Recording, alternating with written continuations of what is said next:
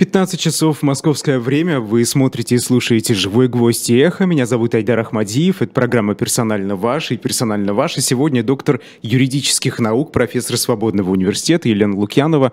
Елена Анатольевна, очень рад вас видеть. Взаимно. Здравствуйте все.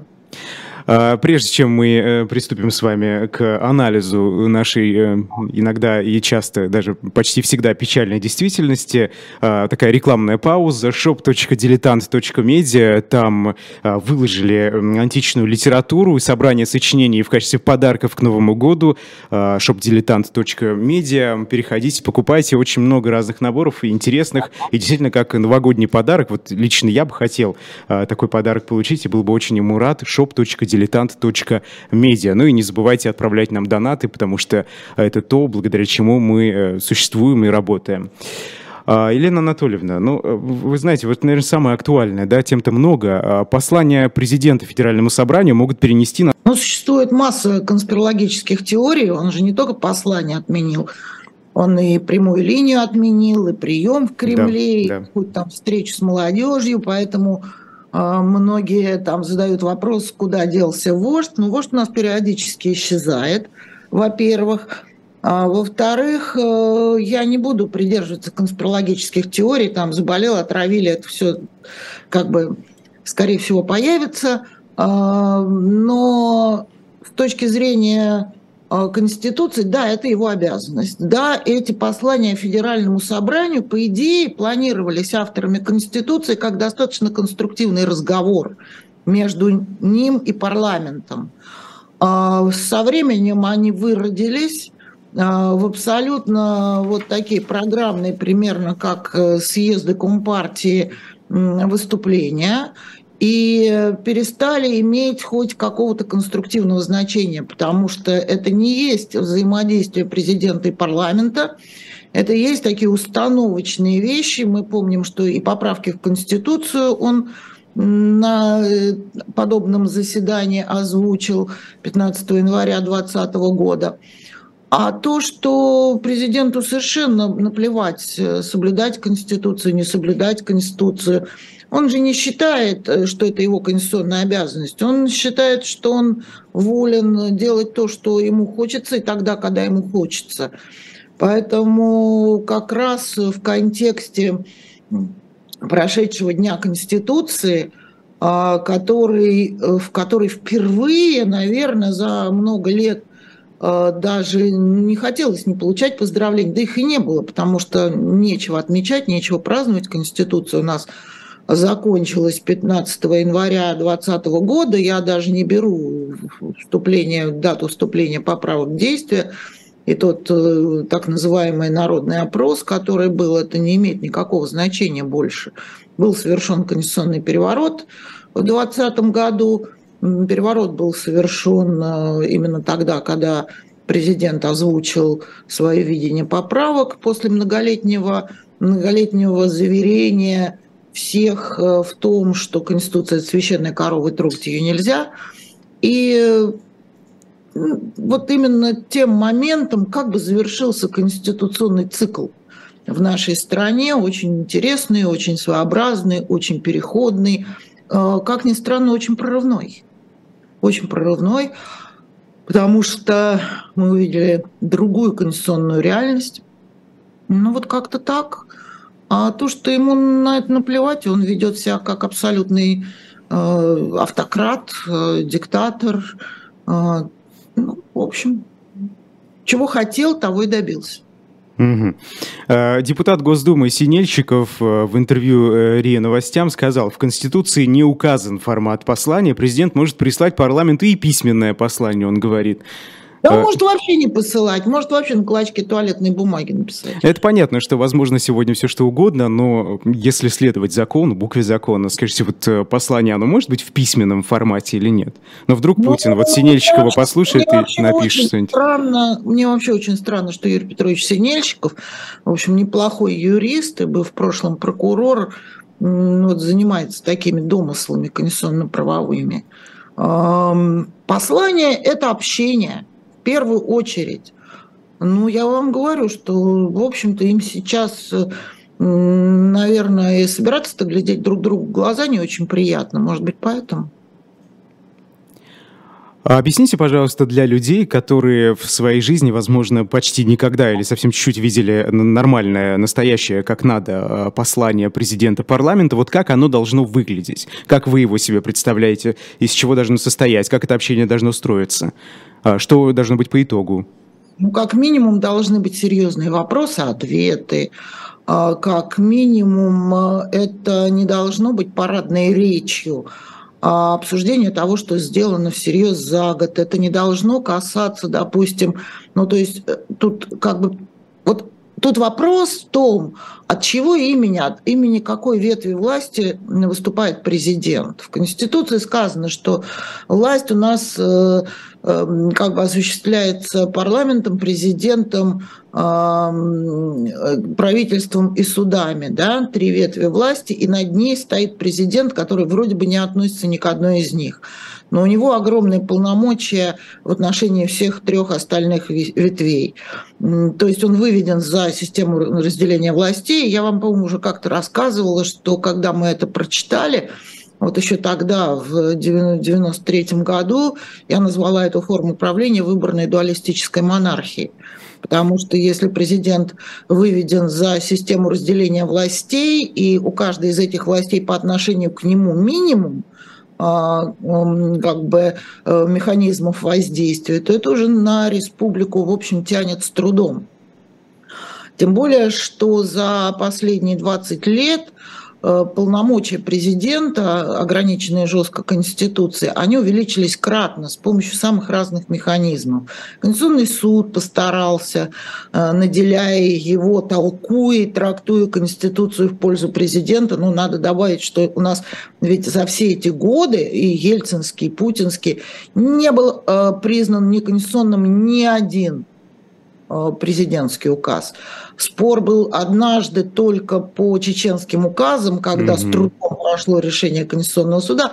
Больше ни разу ни один президентский указ не был признан несоответствующим Конституции, хотя оснований для такого признания было более чем. Ну и плюс, э, э, значит, Конституционный суд толковал и трактовал Конституцию все время в пользу президента. Особенно вот это его странно расплывчато написанное полномочие определять основы внешней и внутренней политики. Ну, это примерно э, так, как у нас Компартия да, определяла основы внешней и внутренней политики. Но в Конституции по-честному тогда было записано, в Конституции 1977 года, о том, что коммунистическая партия является руководящей направляющей силой, ядром политической системы общества. Поэтому вот э, тут э, как раз не совсем соответствие, потому что у нас получается по нынешней конституции источник власти народ, власть осуществляется тремя, тремя ветвями, над ней стоит президент. Ну вот э, как бы вот эти все противоречия, они и завели нашу страну в тупик. Э, э, то, как это было прописано в Конституции, было ведь написано с одной стороны под Ельцина, а с другой стороны под абстрактного некого президента. И можно было воспользоваться этими полномочиями, можно было не пользоваться. Но дополнительные полномочия ведь еще не только Конституционным судом давались, они э, потихонечку вписывались в самые разные законы, закончики и подзаконные нормативные акты. Вот э, как бы книга замечательная Краснова-Шаблинского, уже немножко она, ее можно было бы переписать и дописать, просто не вижу уже в этом смысла. Э, треугольник с одним углом, где они анализируют, как концентрировалось, концентрировались в руках президента дополнительные полномочия, что власть оказалась треугольником с одним углом, не тремя ветвями, а э, все концентрировалось в одном месте силы.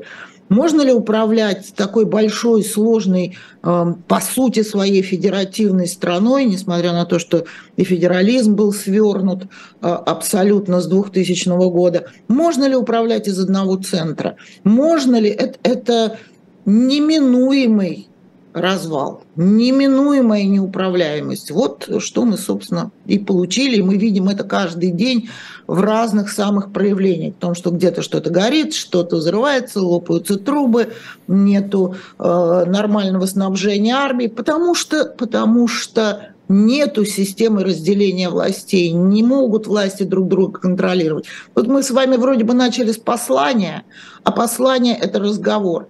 Разговор одной ветви власти с другой, где президент как бы он ни был обозначен в Конституции, фактически является главой исполнительной власти, потому что у него в отношении исполнительной власти самые большие полномочия. И вот они должны, по идее, каждый год были рассуждать, что сделано. Вот, например, парламент должен был сказать, вот мы приняли столько-то законов, а правительство, допустим, не приняло под эти законы а, подзаконные акты, и поэтому эти законы стоят, они не могут быть введены в силу. У нас бывали такие случаи, когда, например, принимался градостроительный кодекс, а под него не были приняты подзаконные акты. И он как бы, что бы там ни написано было, когда он вступает в силу, он в силу вступать не мог, стройка остановилась. Да? Или мы приняли законы, а исполнение этих законов идет не так, как мы задумывали да, а президент должен сказать, а вот мы видим, что у нас вот здесь э, какая-то дыра, прорыв какой-то в правовом регулировании. А вот э, не были бы вы так любезны рассмотреть эти вопросы и поправить вот какие-то заковыки в законодательстве? Вот, собственно, что такое послание Федеральному собранию, а не вот эти вот пафосные речи об основах внешней и внутренней политики. Угу. Вот как я Но вы знаете, вам просто могут ответить, что Владимир Путин, он ведь встречается не в таком формате послания Федеральному собранию, а встречается с правительством, а, с отдельными министрами, с разными функционерами, обсуждает такие вопросы, как вот строительство и так далее. Стоп, а стоп, это не стоп, может стоп, заменить? Стоп, стоп, стоп. Нет, не может заменить, потому что это взаимодействие ветвей власти. У них есть разделение труда. Одни законодательствуют, другие исполняют. Не может так быть, что всегда все было гладко. Обязательно они должны взаимодополнять. Этого нет. У нас разорваны вот эти связи между одними и другими. Ну, честно говоря, э, законодательная власть у нас вообще свои функции не выполняет, потому что вообще не выполняет. Вот совсем. Тут э, Николай Ильич Травкин очень хорошую картинку выставил из парка Музеон.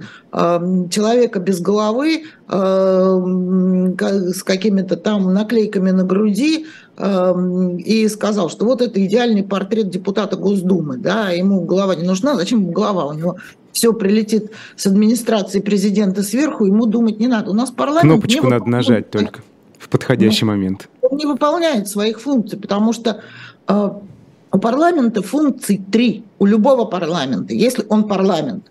Если он эти три функции не выполняет, его парламентом называть нельзя.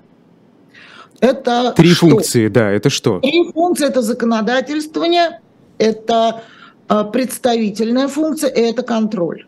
Я не знаю, какая из них важнее, наверное, все-таки в первую очередь представительная. То есть парламент – это такая площадка, на которой должны стекаться мнения разных политических сил, которые направляют своих депутатов в парламент. А контрольная функция, как они должны контролировать а и зачем? функция в отношении правительства, в отношении суда, в отношении других ветвей власти, она есть. Но поскольку у нас первая главная функция, ее в принципе не существует за счет того, что у нас не свободные, несправедливые и фальсифицированные имитационные выборы – то это перестает быть площадкой, на которой вырабатывается консенсус. Это абсолютная имитация парламента, это парламент искусственный. Он не может э, выполнять эту функцию достижения консенсуса в обществе. Собственно, он для этого и создан. Поэтому это абсолютная имитация, и, наверное, все правильно, не о чем президенту с ними разговаривать. А о чем? Все, Если все, все и так понятно. Все и так понятно. Пришло сверху э, указание. Я как-то как-то наблюдала. Э, с одной стороны, как чиновник из администрации президента звонил в соответствующий комитет и говорил, так, у меня по плану сегодня Дума должна в 13.15 принять такой-то закон. Что вы там сидите? Ну, прям грубо. И, и видела другую реакцию э, из, там, э, изнутри Государственной Думы, когда там э, депутат э, какого-нибудь комитета, председатель какого-нибудь комитета снимал эту трубку или, или, или, в общем, начинал кричать на своих коллег о том, что мы сегодня должны по плану принять... Что это? Это что? Это о чем? Это для чего? Ну, может, они там ленятся, сидят, ничего не делают, надо же их. Э, они не ленятся, они не ленятся. Они принимают дикое количество законов, каждое, в каждое заседание, они отнюдь не ленятся, они даже прочитать физически то количество, которое им скидывается сверху, не могут, это никто не может, не потому что они ленивые, потому что им задают, скажем, сверху такое задание, которое нормальный человек не в состоянии освоить. Такое количество законов. Ну, не случайно же у парламента, э, у нашего, у псевдопарламента прозвище в народе «бешеный принтер». Так что вот как эта ситуация создана искусственно, специально. И вот пришло к тому, а что, о чем мне с вами встречаться? Что, о чем мне с вами говорить? Чем мне напрягать вообще голос, голосовые связки, рассказывать вам что-то? Вот Синельщиков пишет, а давайте он нам разошлет, и не будем мучиться. Угу.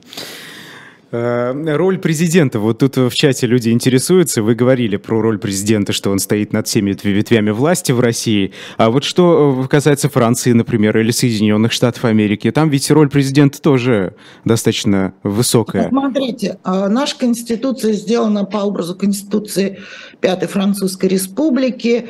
Там действительно большая роль президента. Ну, там, простите, есть разделение властей.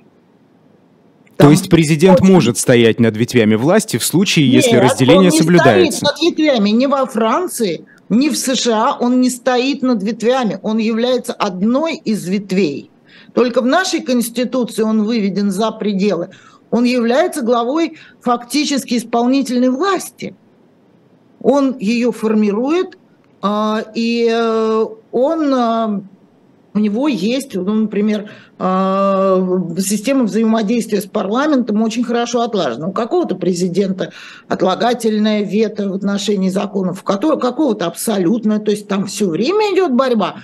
А, он а, вносит э, свои законопроекты, которые могут быть не поддержаны парламентом. Но в США, например, ведь президент, если я не ошибаюсь, может издавать указы, которые имеют силу закона или нет? Нет, конечно, указы никогда не имеют силу закона нигде это э, нигде, они всегда должны э, быть подзаконным актом, это, это невозможно. Другой вопрос, что вот у нас, например, такие были указы у Президиума Верховного Совета. Они э, принимались указами, потому что у нас Верховный Совет собирался всего два раза в году, а в промежутке между этими э, двумя собраниями, которые длились там максимум 2-3 дня, а, президент Верховного Совета имел право вносить изменения в законы своими указами. Президент Верховного Совета – это коллегиальный президент. А, и потом они должны были утверждаться законами. Нет, нет, нет, иерархия нормативных актов, она всегда есть. Есть международное законодательство, есть конституция, есть законы, есть указы, законов могут, могут быть несколько видов. Это все лесенка, в которой, э, в которой все очень четко взаимосвязано и взаимоподчинено. Кстати, о деятельности российского парламента. Вот мы, мы затронули с вами и выборы. Ну, смотрите, вот фракция ЛДПР пытается что-то поменять. Внесла в Госдуму законопроект о возможности голосования 16 лет. А, по замыслу авторов, уменьшение возраста голосующих поможет вовлечь в избирательный процесс молодежь, а также повысить явку на выборах. Вот что вы об этом думаете? Ну, милашки, пусть читают Конституцию иногда. А что не так? Что там написано? Ну, потому что э, там написано 18 лет. То есть это не, не, необходимо вносить поправки в Конституцию. А, хорошо. Нет, это невозможно сделать, потому что в первые две главы нельзя. Угу. Вы знаете, в книге «Конституционные риски 2», которая была опубликована, насколько я понимаю, два года назад, а, вы в предисловии пишете, вы это предисловие опубликовали в Фейсбуке недавно в запрещенной соцсети в России, а, я процитирую. «Переломным в новейшей конституционной истории стали крымские события 2014 года. С этого момента время сжалось и убыстрилось. Лавинообразный поток нормативных актов и невероятных с точки зрения Конституции юридических практик захлестывал. Поводов для юридического анализа анализа в каждый отдельный момент времени становилось все больше и больше. Казалось, весь этот объем невозможно осмыслить и привести в систему. Но именно системный подход позволил увидеть в кажущемся хаосе э, новую, вполне цельную политико-правовую картину, которая в итоге вылилась в кампанию по поправкам в 2020 году. Вот э, что вы понимаете под цельной политико-правовой картиной? Что за картину вы увидели? Но это прямой путь к диктатуре со всеми вытекающими отсюда в праве последствиями. То есть это стало понятно в 2014 году или, Нет, или это, раньше? Это, это начало быть понятно раньше, но а вот посмотрели мы на все это ретроспективно. То есть, вот смотрите, 93 э, год принятия Конституции, 2000 год приход к власти Путина. Ну вот как-то медленно, маленькими штучками он шел к тому, что мы получили сегодня. Значит, то там э, под видом Беслана э, изменяется э, там выборность губернаторов отменяется, меняется законодательство о политических партиях, вводятся там полномочные представители президента, федеральных округов. Так медленно, медленно, медленно, медленно. Меняется избирательная система. Тоже ну, довольно активно, но все-таки медленнее, чем после 2015 года. Это Путин завоевывал власть. Он шел потихоньку к созданию бесконкурентной политической среды достаточно медленно. Он ее создал и встретил сопротивление. Встретил сопротивление. В шестом году мы в первый раз увидели что он начинает уже удерживать власть, потому что вот до шестого года это было мало заметно, то есть отдельные штуки, мы их не складировали в единую концепцию, а с шестого года это становится заметным, к одиннадцатому году это становится совсем заметным, когда он получает третий президентский срок. А, в общем, мы уже видим, что он активно не просто захватывает, начинает Э, создавать систему удержания власти. Ведь Крым сам по себе это тоже было мероприятие не направленное на захват земель, на, а направленное на удержание власти в отдельный конкретный момент времени. Да, повышение рейтинга. Рейтинг просел, появляется Крым, рейтинг дико поднимается, власть удерживается на какой-то период, через три года этот эффект крымский э, как бы аннулируется уже практически, и снова надо бороться за власть. И вот мы видим с 2015 года все сильнее, сильнее, сильнее попытки удержания власти, потому что власть уже начинает шататься. У нее все время проседает рейтинг, все время проседает, его нужно поддерживать искусственно. И именно с этого периода мы уже видим, что совсем а, жестко меняется избирательное законодательство, зачистка политического поля конкурентного идет под ноль, и, и это нарастает, нарастает, нарастает. То есть тем, чем тяжелее удерживать власть, чем жестче и больше, естественно, принимается всяких правовых, псевдоправовых, неправовых, вообще там с правом, а, ничего общего нет. Все, все вот это то, что принимается, оно не является правом. А, на самом деле. Это очень похоже на законодательство Третьего Рейха. Вот э, Катерина Михайловна Шульман э, в своей передаче упоминала в качестве отца-основателя такого немецкого юриста, который написал замечательную книгу «Философия права», написал в 1946 году Густав Радбах. Он проанализировал последствия вот этого легизма, вот этого подстройку законодательства под политический режим в Германии, который сделал беспомощным вот этот легизм Третьего Рейха, не основанный на справедливости, основанный на произволе, как удерживать власть, основанный...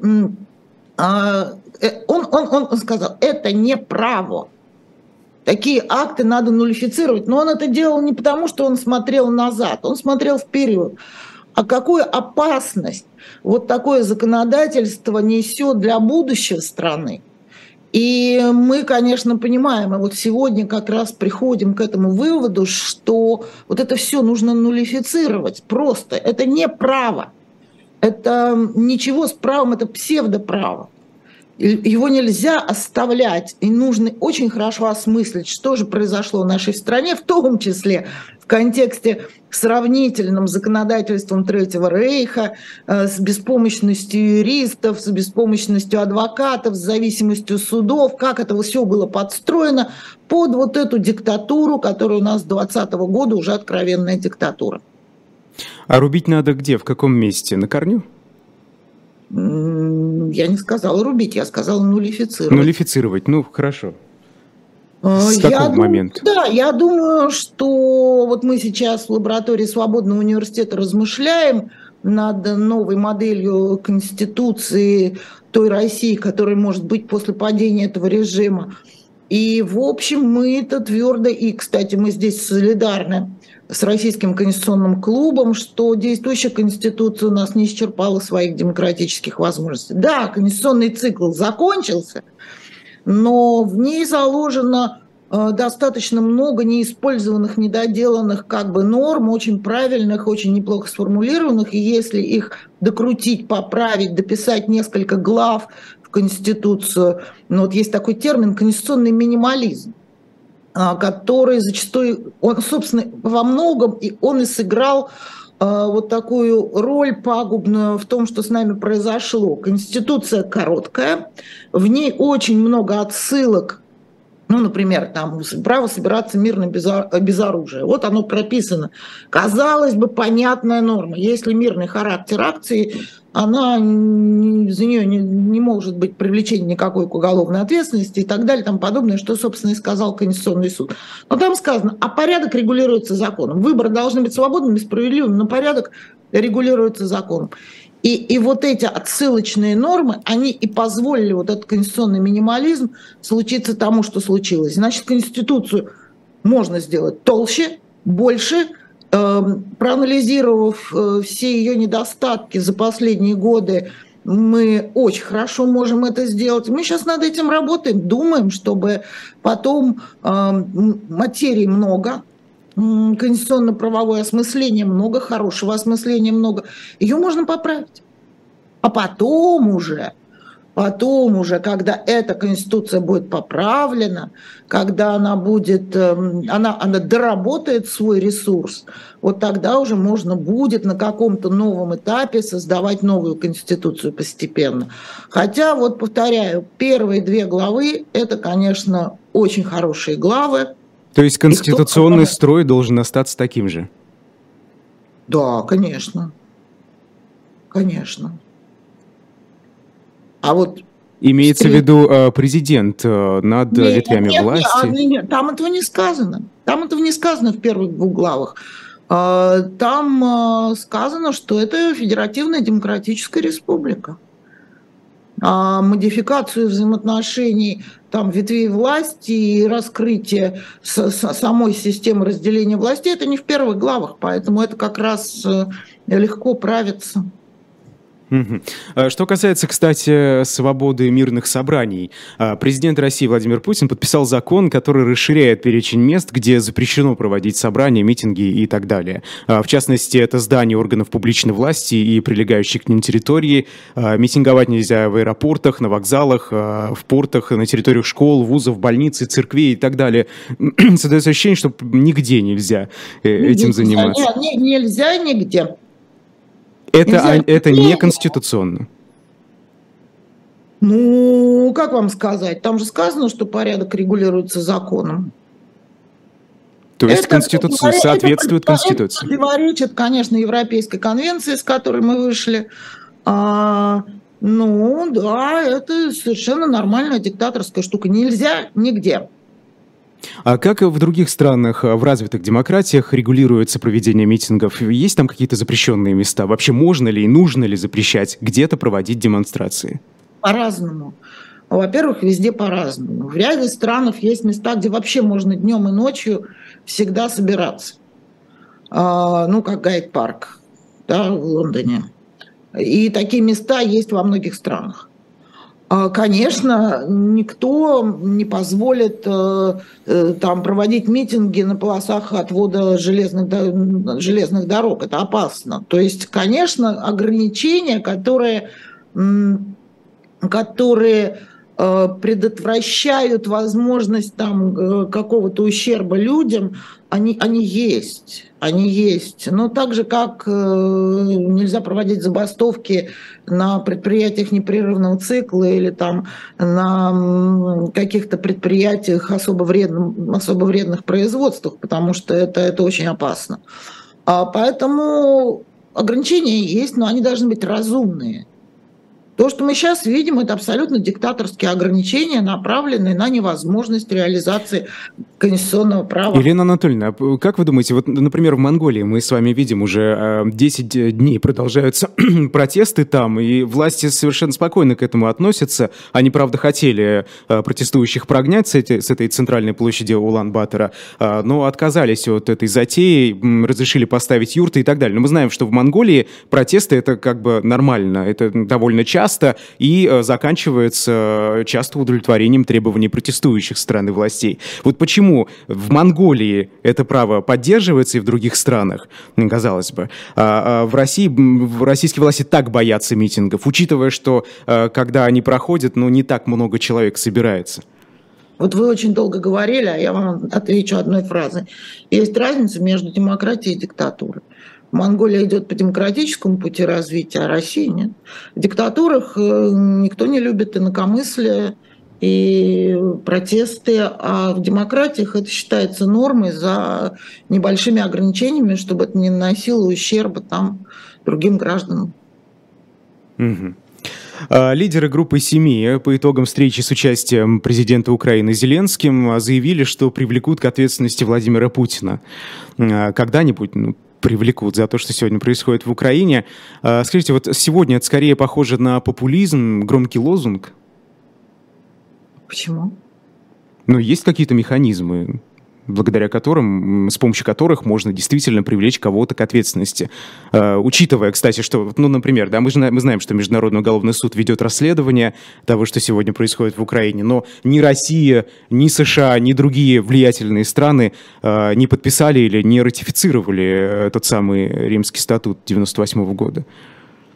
То есть, ну, ну как-то... Многие страны подписали и ратифицировали Римский статут. Это Россия этого не сделала. США Причем, этого не сделали. Ну, хорошо. США и Россия что? А, Римский статут подписан огромным количеством стран. И России он был подписан. Но потом Россия Путин, видимо, вовремя усек, что для него это опасно, и не стал его ратифицировать, а потом отозвал свою подпись совсем недавно уже, да? А, там, 16 год, кажется, если нет, я не ошибаюсь. В общем, не, не так давно. Это для него большой риск. Ну, а кто вам сказал, что привлечение к ответственности будет при нынешнем режиме? Режим меняется, меняются свидетели. Вот сейчас читала отличный материал по расследованию MH17 а, рассказывал следователь. Ему тоже все задают вопросы. Ну а как? А как появятся новые свидетели? А дойдете ли вы до заказчиков? А дойдете ли вы до приказа высшего командования? Он говорит, ну давайте поживем, увидим. Это же не быстрые истории, расследования международные, истории не быстрые. Но что касается Владимира Путина и военных преступлений, я думаю, что трибунал все-таки альтернативный, не тот, который только Международный уголовный суд. Там просто у этого Международного уголовного суда не хватит э, как бы полномочий для всего объема тех преступлений, которые были совершены в Украине и продолжают совершаться. А почему не хватит? Ну, потому что он рассматривает определенные категории дел. А там гораздо больше всяких других кейсов, которые, э, для которых нужно, безусловно, создавать особый трибунал. И мы видим, что он, скорее всего, будет создан. Это будет особый суд типа Нюрнбергского процесса. Ну, хорошо, в любом случае, посмертно ли, заочно ли, но эти, эти деяния э, в результате серьезного доказывания, сбора доказательств – они будут инкриминированы, вот эти деяния, тем лицам, которые отдавали приказы, замышляли все это. Ну и плюс мы же помним, что у нас есть собственная глава Уголовного кодекса России «Преступления против человечности», развязывание агрессивной войны. И под все это на самом деле э, вся эта банда, развязавшая этот кошмар, подпадает под наш собственный уголовный кодекс. Это чудесная последняя глава Уголовного кодекса России. То есть я правильно понимаю, что процесс этот должен выглядеть э, так, что в России э, должно быть возбуждено уголовное дело, и отсюда все нет, должно нет, начаться? Нет, совершенно не обязательно. Нет, абсолютно нет. Абсолютно нет. Но в том числе это может быть возбуждено и в России. А, то, что Россия не ратифицировала все-таки Римский статут. А, Еще раз я вам говорю, дело же не в нынешнем руководстве. А дело в том, как международная общественность при смене этого режима а, будет взаимодействовать с новой властью, с новыми властями в последующем. Это все равно нужно фиксировать. Это же преступление как будет этот суд сформирован, а, как он будет работать, какая у него будет процедура. Это все вопрос завтрашнего дня, но этот завтрашний день начинается сегодня, потому что уже ставится об этом вопрос и уже идет работа по э, как бы созданию созданию структуры этого суда, какие преступления он сможет рассматривать, в каких процедурах. Работа идет, это не быстро, это не делается по щелчку пальцев. А, Павел Чиков пишет про пленных а, украинцев в России, что они находятся вне правового поля. Вот если коротко объяснить, а, они, значит, пытались узнать, где находятся пленные украинцы. Э, им подтвердили, что они задержаны, цитирую, в связи с противодействием специальной военной операции. Обратились они в правоохранительные органы, чтобы, ну, они хоть что-то сделали, потому что, ну, непонятно, по каким основаниям человека, по какой статье возбуждено ли дело. Правоохранительные органы отказались, э, значит, что-либо делать, как-то на это реагировать. Те обратились в суд, и суд подтвердил, что никакого уголовного дела не возбуждено против э, пленного украинца, но при этом, да, он находится, вот, э, он лишен свободы. А что это такое? Получается, они вне правового поля находятся. Как это вообще возможно? Естественно, они в России... А как это? В России же не объявлено военное положение. То есть военнопленных нет? Положения нет военного, нет военнопленных. Не объявлено состояние войны, значит, нет военнопленных, значит, нет статуса военнопленных. Ну, та же самая искусственная ситуация. Вот парламента нет, а он законы издает. Войны нет, но война идет. А военнопленных поэтому нет. Ну, ну, ну, я вам уже сказал, это все не право. Это диктатура. В ней творится произвол. Произвол правом быть не может. Ибо он априори несправедлив, он не сделан в должной процедуре. Это называется произвол. И декорации Все. здесь никакие не нужны. Ну, декорации созданы, но они не работают, они не могут быть признаны декорациями. Это произвол, это диктатура. Все остальное от лукавого. Все, что нам там рассказывают эти чиновники и несется с экранов телевизора. Надо поставить диагноз. Диктатура, произвол, права нет. И правового поля соответственно. Политик Илья Яшин э, приговорен к восьми с половиной годам колонии по обвинению в распространении фейков про российскую армию. Это самый большой срок из всех, которые вынесены по этой статье. А, собственно, э, как вы думаете, почему такой большой срок-то? Это чем можно объяснить? Ровно, ровно потому, о чем мы говорили в предыдущем кейсу. Там нет ни доказательств, ни судебного процесса э, в деле Яшина, не приняты никакие э, практически никакие доводы адвокатов, там нет состязательности, там нет ничего. Это не право, это не правовой процесс, это произвол. Добавить тут нечего. Обсуждать это даже не надо. Вот никому не надо обсуждать. Нужно каждый раз говорить, тут нет права. Право отменено. Одна имитация. Поэтому будут приговоры любые. Это еще, вы говорите, самый большой срок. Да ладно. Максимум 9 лет, 8,5. Ну... ну, слушайте, изменят на больше этот парламент в легкую за один день может эти сроки поменять. Это делается для того, чтобы запугать просто такие большие сроки? Ну да, в общем, наверное, да. Не ходите, дети, в Африку гулять. Давайте поговорим про ответственность судей. Если когда-то будет она, доказано... Она есть у нас в уголовном Она кодексе. есть, правда. Что грозит судьям, которые вынесли заведомо э, неправовой, неправосудный приговор? Труднее всего будет доказать заведомость, да? А, собственно, речь идет только об этом. А грозит ответственность уголовная в соответствии с Уголовным кодексом. Я думаю, что им в будущем еще грозит очень серьезные иллюстрации судьям. А, хотя нет, нет, наверное, нет. Наверное, все-таки персональная ответственность за вынесение заведомо а, неправосудных приговоров. Но доказывать будет нелегко, а, потому что судья скажет, а вот такая практика была.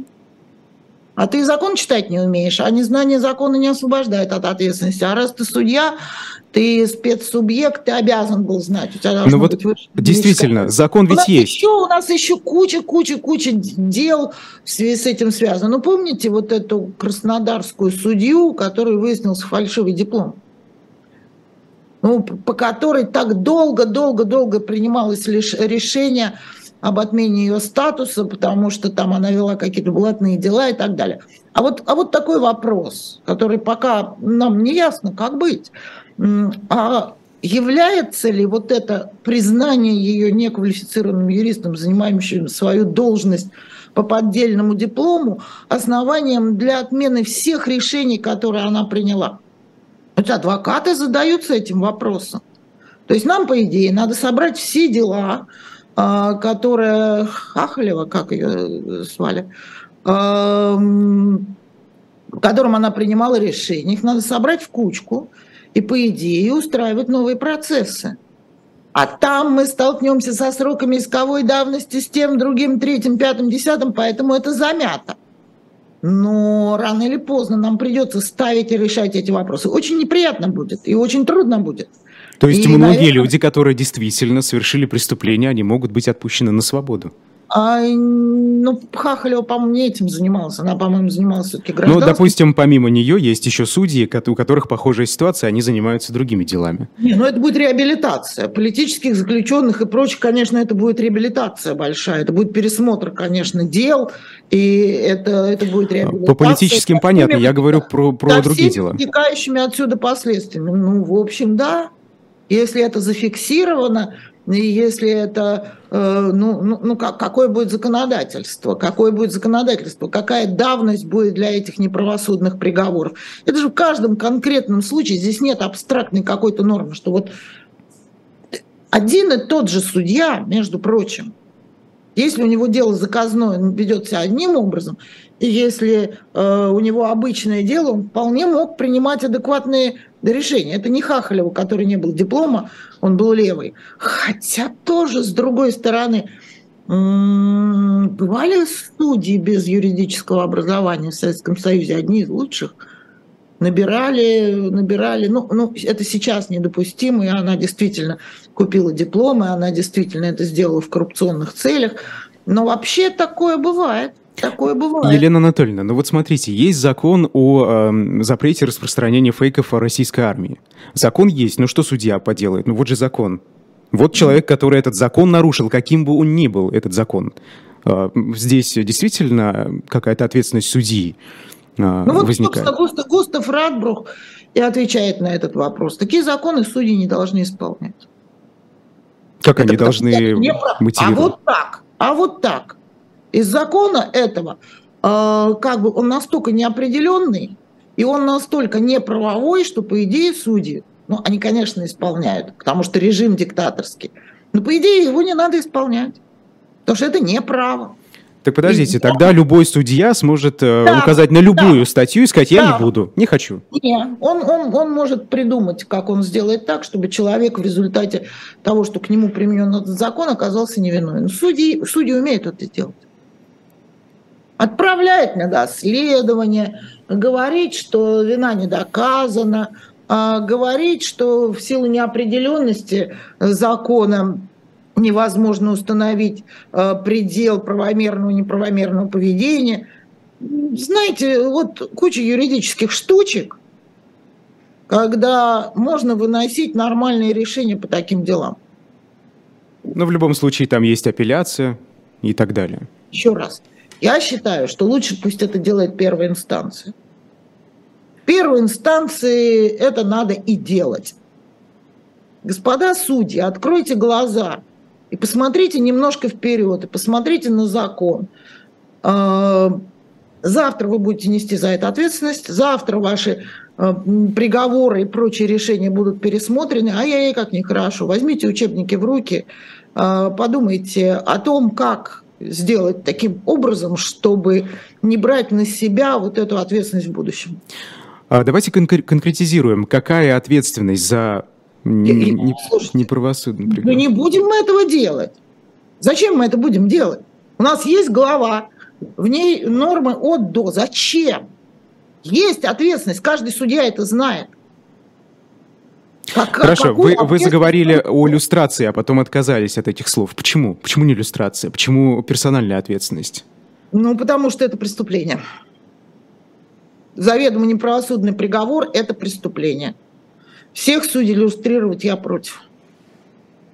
Это, это прям преступление, причем одно из самых опасных. Вот я считаю, что два вида преступлений э, должны быть признаны очень опасными. Это преступление против правосудия и фальсификация результатов выборов.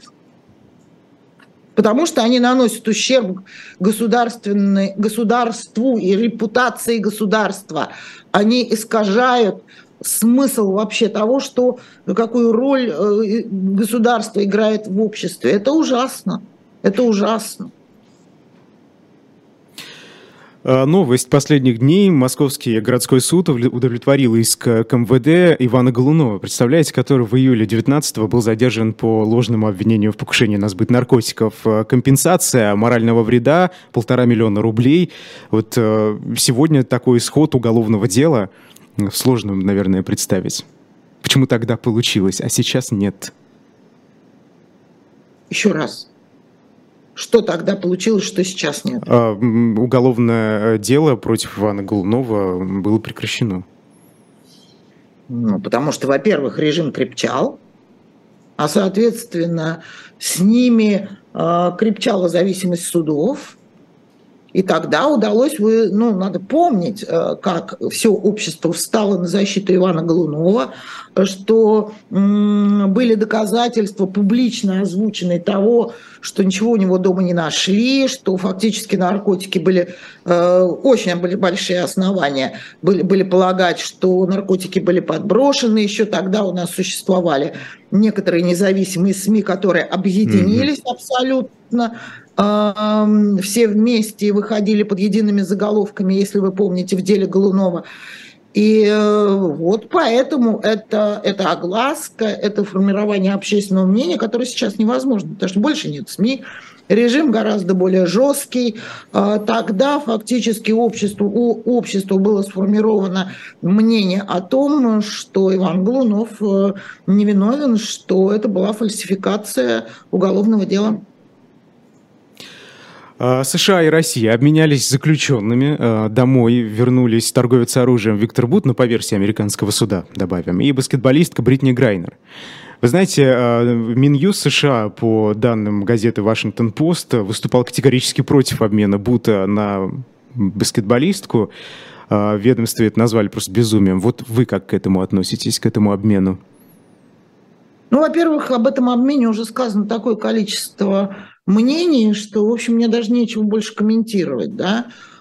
А, не считаю, ну, вот те, кто принимает решение об обмене, я не знаю кто, скорее всего президент, да, или президентская администрация в США принимает решение по конкретным фигурантам обмена. У каждого есть свой резон. У Минюста свой, у президента свой, идут выборы в контексте того, у кого больше поддержка населения, у того разведчика американского, который должен был, по идее, бы быть обменен. Да? Но я думаю, что это работа не кончилась, и он будет обменен.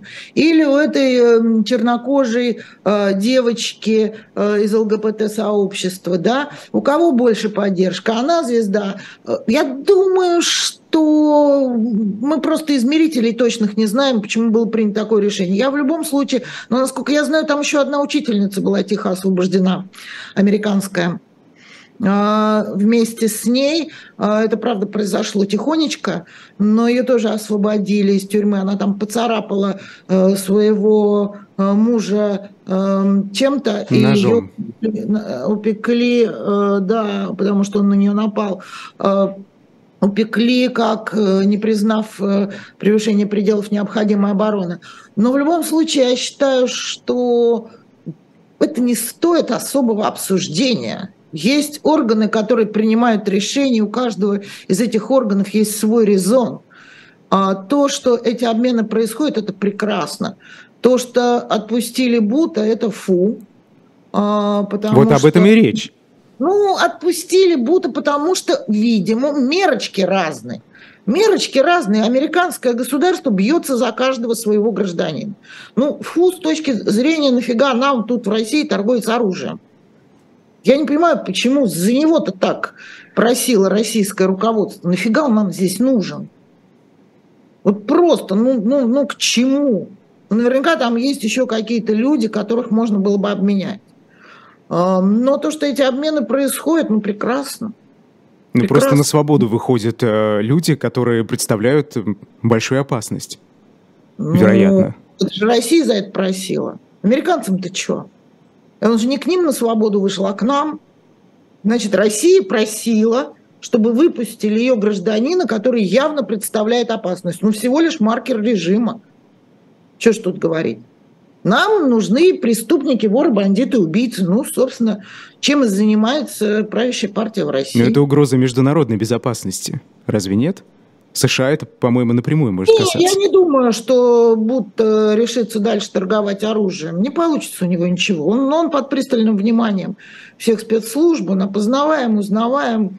Не, он не будет этим больше заниматься. У него скорее будет тут карьера внутри России. Он в Думу пойдет или вообще... В ЛДПР он вступил, пожалуйста. Бога уже. ради. Ну, ну, ну, это уже ЛДПР без э, Владимира Вольфовича, это партия клоунов.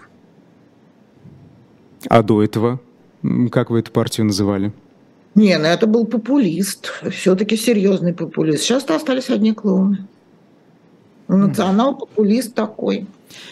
А, вас просят э, прокомментировать ситуацию с Роскомнадзором, который требует удалить от казахстанских изданий уже от второго накануне материалы о боевых действиях в Украине. Угрожает заблокировать эти сайты и так далее. Вот правомерны ли такие требования российского регулятора к иностранным СМИ? Если они на русском языке пишут. Слушайте, ну, Россия у нас э, не первый раз считает, что ее юрисдикция распространяется на весь мир. Я читала сегодня эту новость, э, почему-то задумалась. Ну а когда там э, Бастрыкин возбуждает уголовные дела в отношении украинских политиков? Или там признает факт государственного переворота в Украине в Драгомиловском суде города Москвы? Ну это же само по себе нонсенс. Но это все о том же, с чего мы начали сегодня говорить. Это не есть право, это абсолютная имитация. Но у себя на территории России по идее, может заблокировать сайты этого агентства. Что это, агентство? А, кажется, интернет-издание обычно, ну, если я не ошибаюсь. Да. А вот давайте рекомендации, оставьте их себе, господа, и не мешайте другим СМИ в других странах работать. И не думайте, что ваша юрисдикция распространяется на, на, на всю Вселенную. Это не так. Хорошо, а нужен ли Роскомнадзор или подобный регулятор в России будущего? чрезвычайно вредное насекомое. Чрезвычайно вредные насекомые очень мешает. Это, конечно, организация, э, занимающаяся цензурой. Э, я думаю, какого-нибудь общественного совета, э, который может там без, без жесткой компетенции, который может выяснять, что хорошо, что плохо, Потом нет, я не вижу тут какой-то какого-то специального цензурного органа. Можно придумать какую-то другую схему общественного контроля за повесткой, ну, в очень ограниченном масштабе. В очень ограниченном масштабе, потому что все вот такие вопросы должны заканчиваться только этикой. Никаких э, вот этих экстремизмов, терроризмов, просто законы сами об экстремизме и терроризме нужно как бы там очень сильно покоцать или вообще отменить потому что они абсолютно расплывчаты, не дают ни одного правового определения, не дают, э, опять же, гражданам и организациям понимать пределы правомерного поведения. Нет, Роскомнадзор отвратительная организация. Ну подождите, но ну, нужно же регулировать. Есть э, в интернете Зачем? вполне себе Зачем? Э, вредные Зачем? сайты можно найти другие способы это делать. Какие? Ну, я уже сказала, это надо подумать. Ну, это может быть общественная комиссия. Нет, а зачем? А зачем? Ну, допустим, сайт, который распространяет персональные данные, явно нарушает закон. Ну, в открытом это, доступе. Роскомнадзор, это должно быть вопрос, это нарушение закона, это должен, должна быть ответственность там административная или уголовная. Ну понятно, персональные данные продолжают а при утекать. Чем здесь, при чем? Ну, придумайте, как вы это будете делать. Роскомнадзор, думаю, нет. Хорошо. А, вредное насекомое зафиксировали. Вот в Латвии регулятор можно назвать вредным насекомым тоже, который недавно аннулировал я, лицензию телеканала «Дождь»? Я, к сожалению, не очень хорошо знаю статус этого регулятора. Я вижу тоже кучу перегибов на местах, э, но чтобы он что-то блокировал, так серьезно. Нет, ну, изъял э, лицензию на подождите, вещание. Подождите, еще вопрос не окончен. В Латвии огромный кипиш. Давайте об этом поговорим после Нового года, насколько я себе представляю. Елена Анатольевна. Э, на следующей неделе Сейм Латвии будет слушать этот вопрос. Хорошо. И будет выявлять претензии к регулятору. В Латвии это Понимаете, вот решение по дождю раскололо журналистское общество Латвии. Союз журналистов Латвии... Да и не только Латвии. Выдвил... Нет, подождите. Именно меня интересует Латвия. Да, здесь появилась очень большая дискуссия о свободе слова, которой не было много-много лет. Давайте посмотрим, что с этим будет. Латвия считает себя, не объявив военное положение, считает себя в состоянии войны на стороне Украины. Тут тоже есть много штук. А, правозащитники, в том числе латвийские, считают решение регулятора непропорциональным. История не закончилась. Здесь другие, между прочим, в Латвии суды, конечно, всякие перегибы бывают. И не бывает идеальных государств. Но я бы не ставила на этом вопросе точку. Вопрос не закончен. Хорошо, Елена Анатольевна, но он открыт. Понимаете, дело-то в том, что, да, суды есть. Вот я очень часто от людей слышу, но есть же суд, ну пусть обратятся, восстановят им это, восстановят им эту лицензию, вероятно. Но ведь уже лицензия отобрана, они уже не могут вещать. Уже последствия, глобальные, масштабные, пагубные последствия Что, для телеканала. Бывает, бывает, тогда... По решению чиновников. Ну, плохо, конечно, поэтому дискуссия. Поэтому, значит, недоработаны механизмы, недоработаны процедуры. Точно так же недоработан вопрос о правовой определенности, что такое угроза национальной безопасности. Почти во, во, всем, во всех государствах бывают такие накладки. А в суд в таком случае идут за восстановлением права. И да, даже если этот суд будет идти достаточно долго, это право может быть восстановлено. А вспомните, как э, российским законом после Беслана увеличили численность, минимальную численность политических партий, да, и почти все партии с этим согласились или пошли под нож. И только одна, республиканская, подала в Европейский суд. И через 8 или 9 лет выиграла. И право было восстановлено. Но сколько всего утекло? Ну, что делать? Ну что делать? Такие процедуры, такие механизмы, такое, э, вот так формируется, собственно, правовое поле, а быстро ничего не бывает. Все очень серьезно. Как говорит Екатерина Михайловна, белка поймала орех. Я вот все не знал, не знал, не знал, все неоднозначно, то оп, понял. Это так в обществе формируется, в том числе, да, в общем, все понимание единой ценности, осознание э, происходящего, ну никак иначе. Но подобные регуляторы, ну или кто-нибудь, вот кто, кто из, изымает, изымает лицензии на вещание э, СМИ, скажите, вот Еще это решение это... должно приниматься чиновником Нет, или судом? Я не знаю компетенции этого регулятора. Я понимаю, я, я говорю вообще не про э, не только Нет, про Латвию. Не хочу, не хочу обсуждать э, а, якобы докабы. Я не знаю, как он формируется этот регулятор. А это очень важно. Я подозреваю, что он э, формируется Сеймом. Это совсем другая история, но не уверена. Э, мы не знаем, как он а, формируется, какие у него полномочия. Мне кажется, у них нет таких полномочий, как у Роскомнадзора. Но это мне кажется. Давайте, если этот вопрос интересен, я посмотрю и как-нибудь в следующий раз вам расскажу, как это работает. А заодно, может быть, и изменится ситуация в Латвии. Если не с дождем, то, по крайней мере, с другими СМИ, потому что сейчас даже латвийские журналисты боятся выходить в эфиры, mm-hmm. в радиоэфиры в том числе, говорят, а вот мы что-нибудь не то скажем, а потом вас закроют. То есть это тоже есть. Это тоже есть. Сейчас латвийские журналисты боятся выходить в эфиры по политическим темам. И даже не по политическим. То есть это, это, это решение Елена Анатольевна, сыграло роль. Я пытаюсь понять, в мире феи бабочек лишать лицензию должен только суд или сначала могут какие-то чиновники, а потом э, суд уже рассматривает, правильно они поступили или нет? Может быть по-разному. Может быть по-разному. Оптимально суд. Но могут быть прописаны нормы по-разному. Я вообще не знаю, может ли он так вот брать и лишить. Надо посмотреть. Но я правда не могу здесь делать вывод. И общий, и частный. Я не занималась этим специальным вопросом компаративистски, но думаю, что идеально суд, а в каких-то случаях решение каких-то вопросов, может быть, не отзывы лицензии, может быть возложено на какие-то органы. Опять же, при том условии, что эти органы будут специальным образом сформированы и будут mm-hmm. кому-то подконтрольны. Спасибо огромное. Персонально вашей сегодня была Елена Лукьянова, доктор юридических наук. Меня зовут Айдар Ахмадиев. Сразу после нас в программе «Особое мнение» Михаил Крутихин, эксперт нефтегазовой отрасли с Ольгой Бычковой. Всем хорошего дня и до свидания.